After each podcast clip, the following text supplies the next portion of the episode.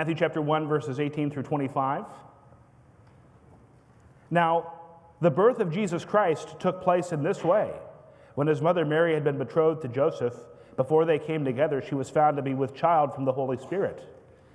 And her husband Joseph, being a just man and unwilling to put her to shame, resolved to divorce her quietly. But as he considered these things, behold, an angel of the Lord appeared to him in a dream, saying, Joseph, son of David, do not fear to take Mary as your wife, for that which is conceived in her is from the Holy Spirit. She will bear a son, and you shall call his name Jesus, for he will save his people from their sins. All this took place to fulfill what the Lord had spoken by the prophet. Behold, the virgin shall conceive and bear a son, and they shall call his name Emmanuel, which means God with us. When Joseph woke from sleep, he did as the angel of the Lord commanded him. He took his wife, but knew her not until she had given birth to a son, and he called his name Jesus. We are continuing in our Advent series through the birth story of Jesus in the Gospel of Matthew.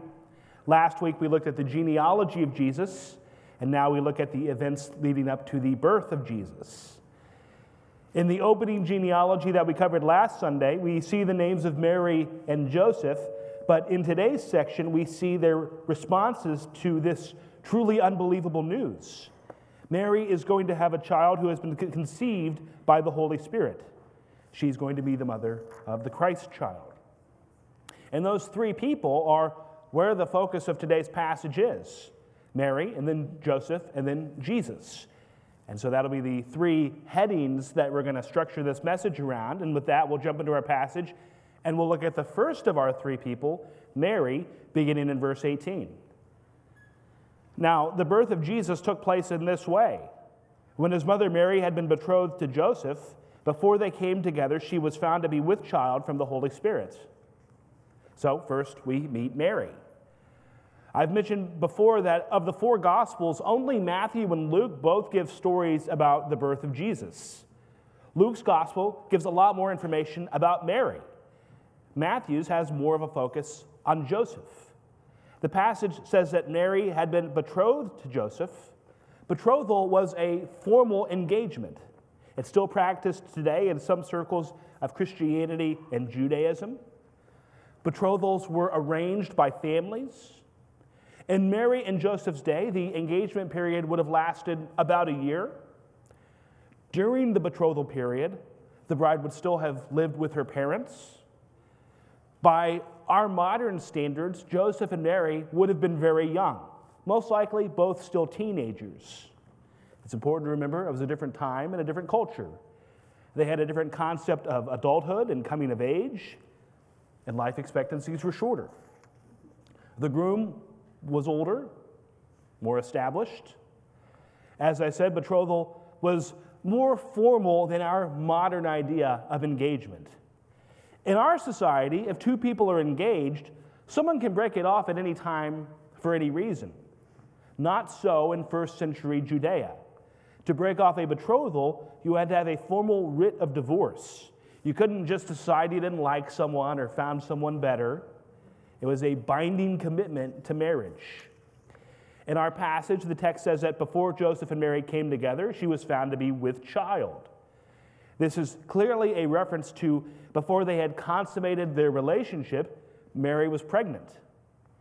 Matthew says she was found to be with child from the Holy Spirit.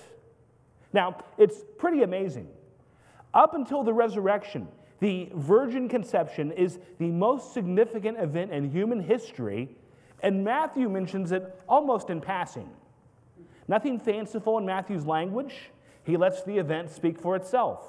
There's no need to oversell something so miraculous and unprecedented.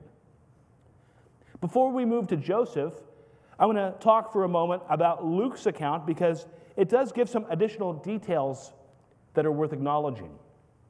I don't have a slide for this, but Luke 1, verses 26 through 35, also describes Mary's pregnancy and her response to it. In the sixth month, the angel Gabriel was sent from God to a city of Galilee named Nazareth to a virgin betrothed to a man whose name was Joseph of the house of David. And the virgin's name was Mary. And he came to her and said, Greetings, O favored one, the Lord is with you. But she was greatly troubled at the saying and tried to discern what sort of greeting this might be. And the angel said to her, Do not be afraid, Mary, for you have found favor with God. And behold, you will conceive in your womb and bear a son, and you shall call his name Jesus. He will be great and will be called the Son of the Most High. And the Lord God will give to him the throne of his father David, and he will reign over the house of Jacob forever, and of his kingdom there will be no end.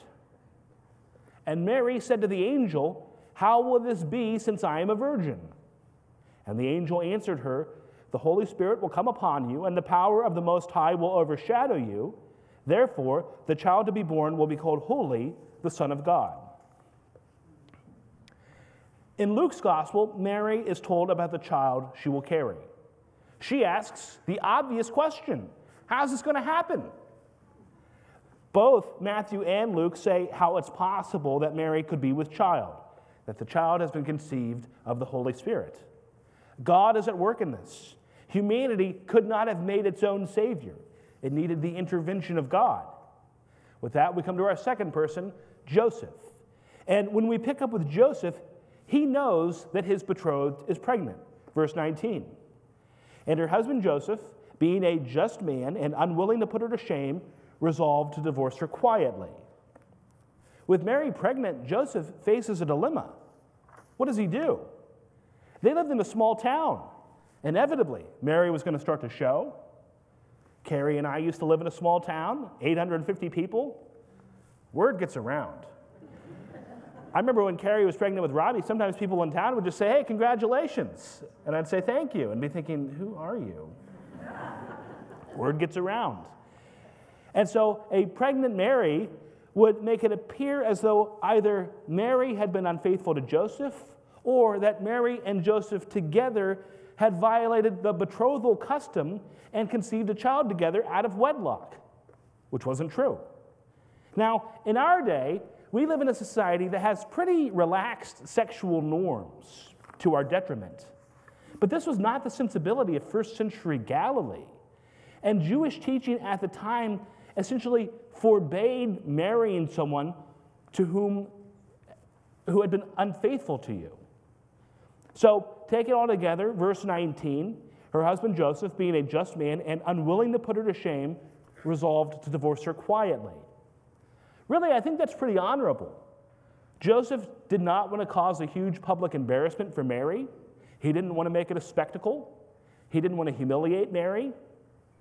But the text also says that he was a just man. Now, what does that mean?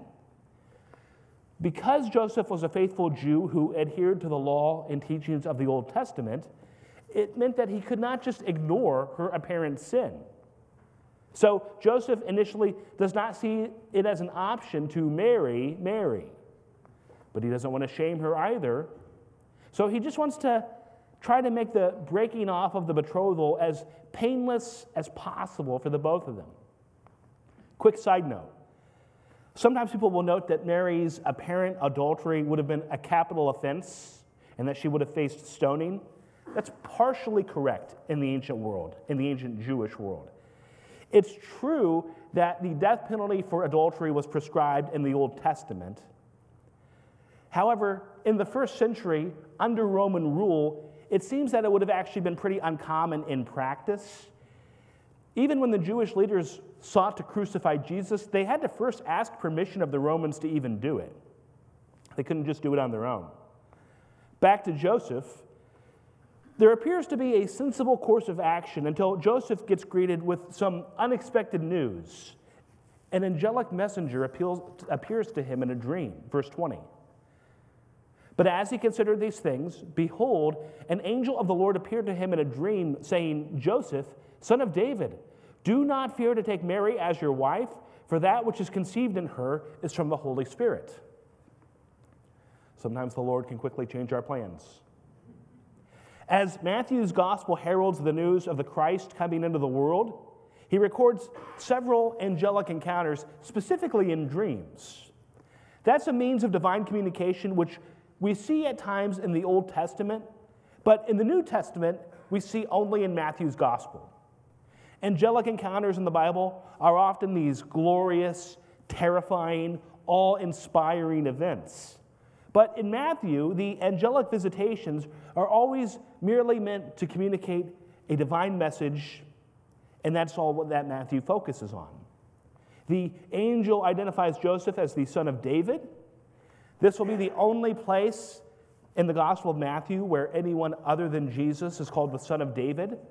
It also reminds us of the significance of Joseph's lineage in the incarnation, because it is Joseph who is a descendant of David. It is through Joseph that Jesus is, Jesus is connected to David. And so Joseph is told not to fear taking Mary as his wife.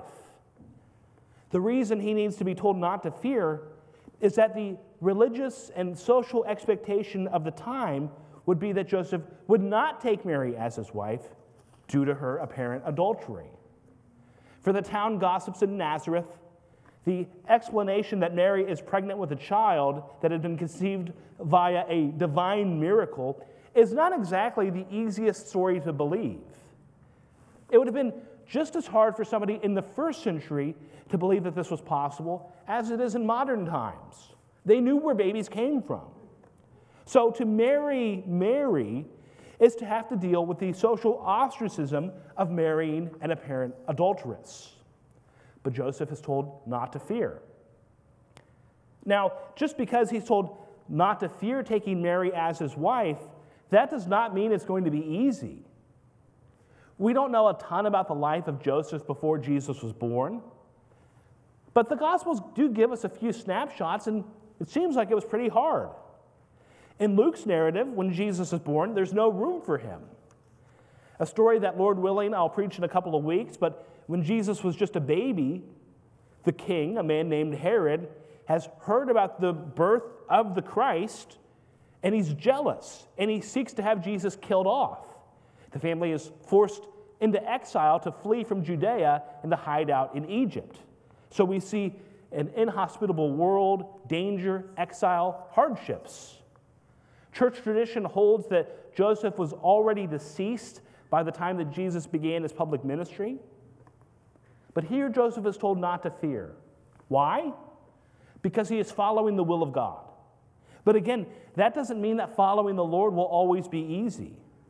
The disciples followed the Lord, but they had lives of difficulty and persecution, ultimately leading to the martyrdom of all but one of them. We celebrated Thanksgiving last week. I always think about the pilgrims who came to this country in the 17th century. They came here in order to live out their faith. And they probably never could have imagined the legacy that has extended into America to this day, the rich religious history that exists in this nation. Was it wrong of them to come? Was it a bad idea for them to come? No. But half of them had died by the next winter. They had hardships. I think of the great missionaries over the centuries, people who were serving purposes greater than themselves. But the centuries of missionaries who faced persecution and death for that calling, the work they did, the challenges they faced. Father Damien was a priest who served in a leper colony in modern day Hawaii. He served people who were the outcasts of society. He himself contracted leprosy in 1885 but he continued to serve the colony until he died of the same disease four years later. Maria Taylor was the wife of Hudson Taylor, perhaps the best known American missionary of the 19th century. He ministered in China. Maria herself had been the daughter of missionaries. Born in Asia, her parents both died when she was 10 years old. She was sent to England to be taken care of by family, married Hudson when she was 16. In China, they faced opposition, persecution, financial hardships. Of the nine children she birthed, only four survived to adulthood.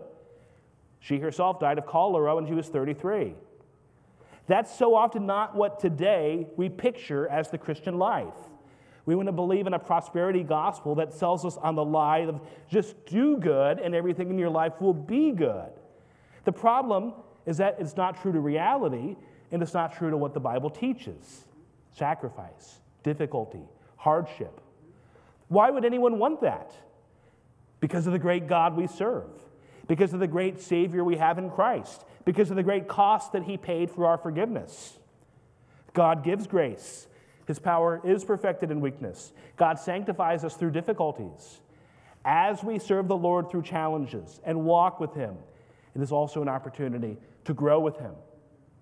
The Bible doesn't teach that we just have to have faith and it'll always be easy. The Bible teaches to trust in God even when things are difficult. In the eyes of the world, it makes no sense. But God is the only thing that truly matters. And if we have God, and if all we have is God, then we have all we need.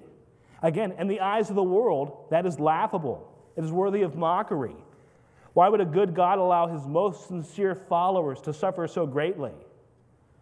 But it is a byproduct of doing ministry and serving God in a world that is fallen. We have a Savior who can identify. Jesus went to the cross, he suffered, he was betrayed, he was mocked. In life, everything that's truly worthwhile and worth doing involves hardship and suffering and challenges. Marriage is a great blessing. Marriage has its difficulties, its difficult seasons, difficult conflicts, but it's worth it. Having kids is a great blessing, but it's hard. You're trying to civilize a sinful person. Now, no one forces you to get married. No one forces you to get married. No one forces you to raise kids. You choose those things, even though they're difficult. I think of those great missionaries. They had hard lives, but they're the lives they chose. They could have walked away, they could have left the mission field. At the first sign of danger or death, they could have given it all up. But things that are worth doing are hard.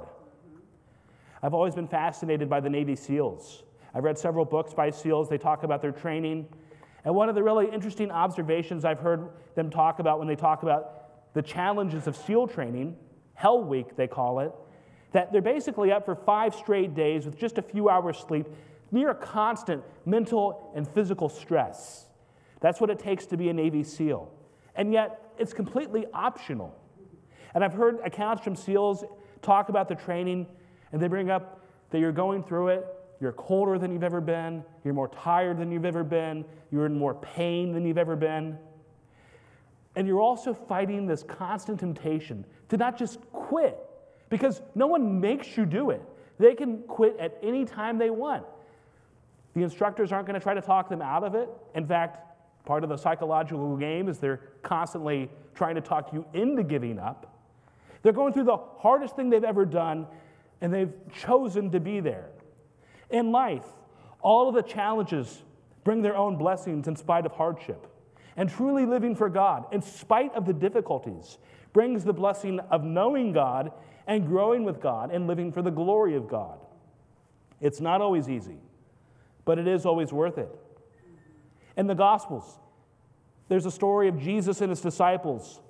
They're on a boat and they get caught up in a tremendous storm. Why were they on the boat? Because Jesus led them there.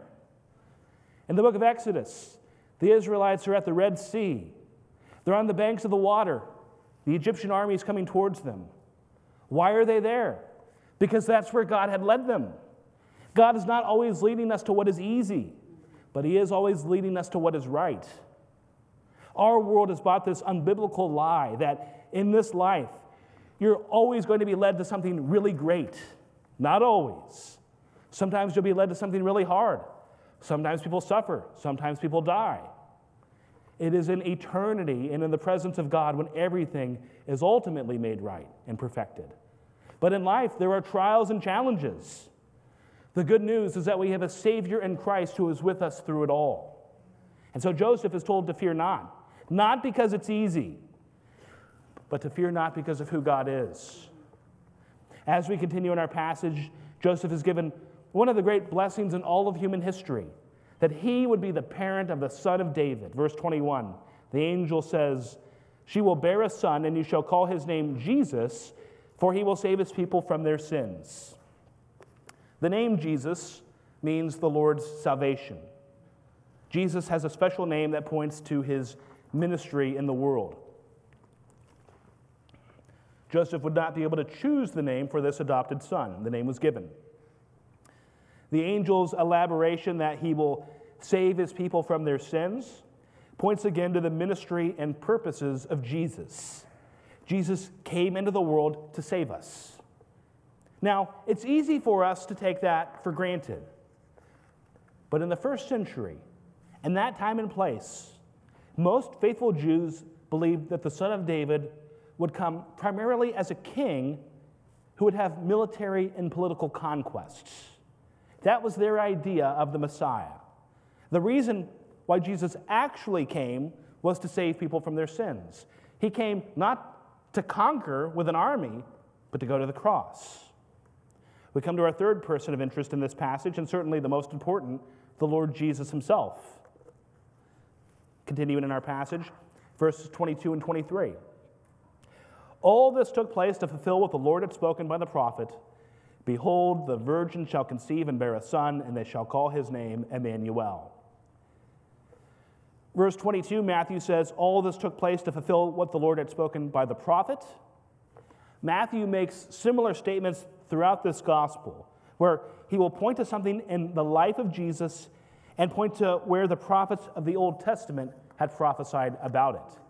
This is the first of those. Matthew does it about 13 times in total, but five of those prophetic references come in the first two chapters. Matthew's gospel is very much grounded in the Old Testament. That's not to say that there aren't a lot of Old Testament references and allusions in the other gospels. There are.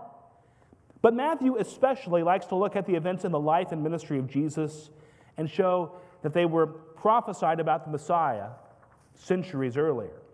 And so Matthew gives the precursor before referencing the book of Isaiah, chapter 7, verses 13 and 14, when he says in the passage, Behold, the virgin shall conceive and bear a son, and they shall call his name Emmanuel. Again, the book that's referencing the book of Isaiah. It's a prophecy that comes about 740 or so years before Christ. I think it's worth taking a couple of moments to really look at this verse in its Isaianic context. I'm going to try to limit myself to about five minutes. The prophecy originally came at a very dark time in Israel's history. It's around the year 735 BC to be specific. The nation was walking in sin. They had a king named Ahaz who was not a godly king. And they faced existential threats from three of the surrounding nations. Those three nations were Assyria, who was the regional superpower. This was at a time when Israel was divided into two kingdoms, north and south. The southern kingdom is where the monarchy that led to Jesus was ruling. Northern Israel and Syria had formed an alliance against Assyria. So you have Assyria, who's a threat to everyone. Southern Israel refuses to join the alliance with North Israel and Syria. And so those two nations respond by wanting to go to war with southern Israel. In Isaiah 7, a few verses earlier, verses 4 through 8, King Ahaz is given a prophetic word that he doesn't need to fear because those two nations will not be able to conquer Israel. It was southern Israel who was the true kingdom and had God's promises. Ahaz just needed to trust the Lord. Verses 10 and 11, when the king is given these words from God, these promises, the Lord then invites Ahaz to ask for a great sign of God's proof. I struggle to think of any other time in the entire Bible where God asks somebody to ask him for a sign. 711. Ask a sign of the Lord your God let it be deep as Sheol or high as heaven. But what's equally amazing is Ahaz's response, verse 12. But Ahaz said, I will not ask, and I will not put the Lord to the test. So God says, Ask for a sign. Ahaz says, No. Why? Because he doesn't trust the Lord. Absent from the book of Isaiah, but in 2 Kings chapter 16, we learn that Ahaz actually takes the gold and silver from the temple and uses that to pay off the Assyrians. He doesn't trust God, he wants to control things his way. Now, this isn't really the point of this sermon, and none of us are kings of nations. But how often do we so desperately try to control the situations in our own lives rather than trusting God? The Lord is gracious to Ahaz and gives him a sign anyway, verses 13 and 14. He said, Hear then, O house of David, is it too little for you to weary men, that you weary my God also? Therefore, the Lord himself will give you a sign. Behold, the virgin shall conceive and bear a son, and shall call his name Emmanuel. Now, one thing that always gets debated with biblical prophecies is the relevance and understanding to their original audience. Is this prophecy only pointing forward to Jesus and therefore meaningless in Isaiah's day? I would argue that the prophecy has a double fulfillment. It meant something originally and then has a greater fulfillment in Christ. Because the sign which is given further elaborates on some of the events which will happen in the life of this child. Isaiah 7:16. Before the boy knows how to refuse the evil and choose the good, the land whose two kings you dread will be deserted. So that's speaking in Isaiah's day. I'm also almost done with this little five minute aside. What this verse is saying is that the two kingdoms who are opposing southern Israel are going to be conquered while this promised Emmanuel child is at a young age. Move to Isaiah chapter 8, and what do you see? A baby is born. It's the son of Isaiah. And so he's the first Emmanuel, Jesus is the second. The word Emmanuel in Hebrew means God with us. And in the Bible, it's really functioning more like a title than a name. Nobody in the entire Bible actually has the first name, Emmanuel. The first child represents God with his people as he preserves Israel under Ahaz, even in the face of their faithlessness. The second Emmanuel, Jesus, is the greater Emmanuel because Jesus is God with us.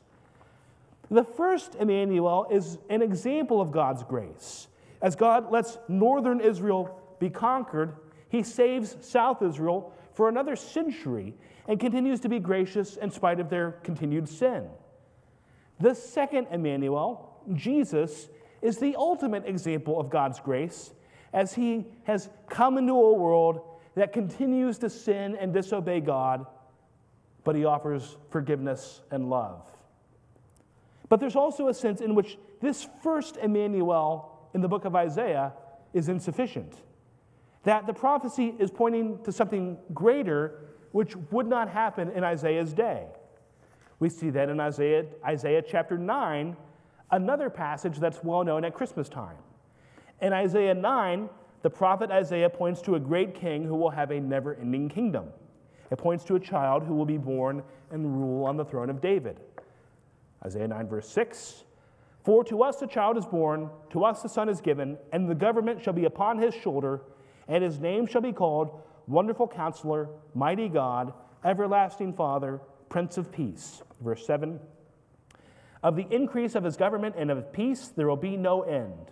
On the throne of David and over his kingdom to establish it and uphold it with justice and with righteousness from this time forth and forevermore.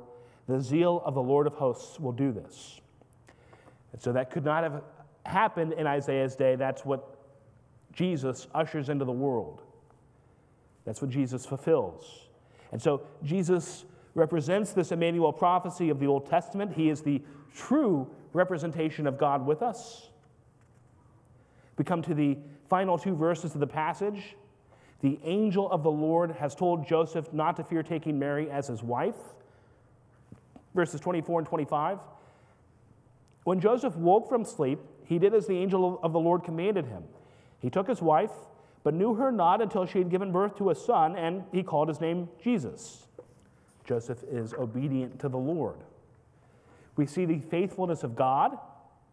Joseph, the son of David, takes Mary, who is pregnant with the Christ child, to be his wife. Verse 25 says that Mary did not, that he did not know Mary until that she had given birth to a son. What that's saying is that Mary remained a virgin until after Jesus was born. After he was born, though, there's no reason to think that they did not consummate their marriage, uh, especially when the New Testament does make multiple references to Jesus having siblings. At the end of the passage, it says that when the Lord was born, Joseph did name him Jesus as he had been commanded to do. So we see in these last verses that Jesus comes as Emmanuel, but he's given the name Jesus. And in those two names, We see who Jesus is and what Jesus does. He is Emmanuel, He is God with us, and He is Jesus, He is the Lord's salvation. He is God with us, and that He invites us to be with Him. He's the Lord's salvation, and that He saves us from our sins. He's God with us, and that He came into our world. He's the Lord's salvation, and that He was rejected by our world. But in His rejection, He died sinless so that the sinful could have their sins forgiven. The message of Christmas is meaningless without the cross because it's not just a quaint and cozy story, but Christmas invites us to remember Emmanuel, the God who came into our world to bring the Lord's salvation, and the Christ who brought the Lord's salvation into a dying world so that we could have life. Would you pray with me?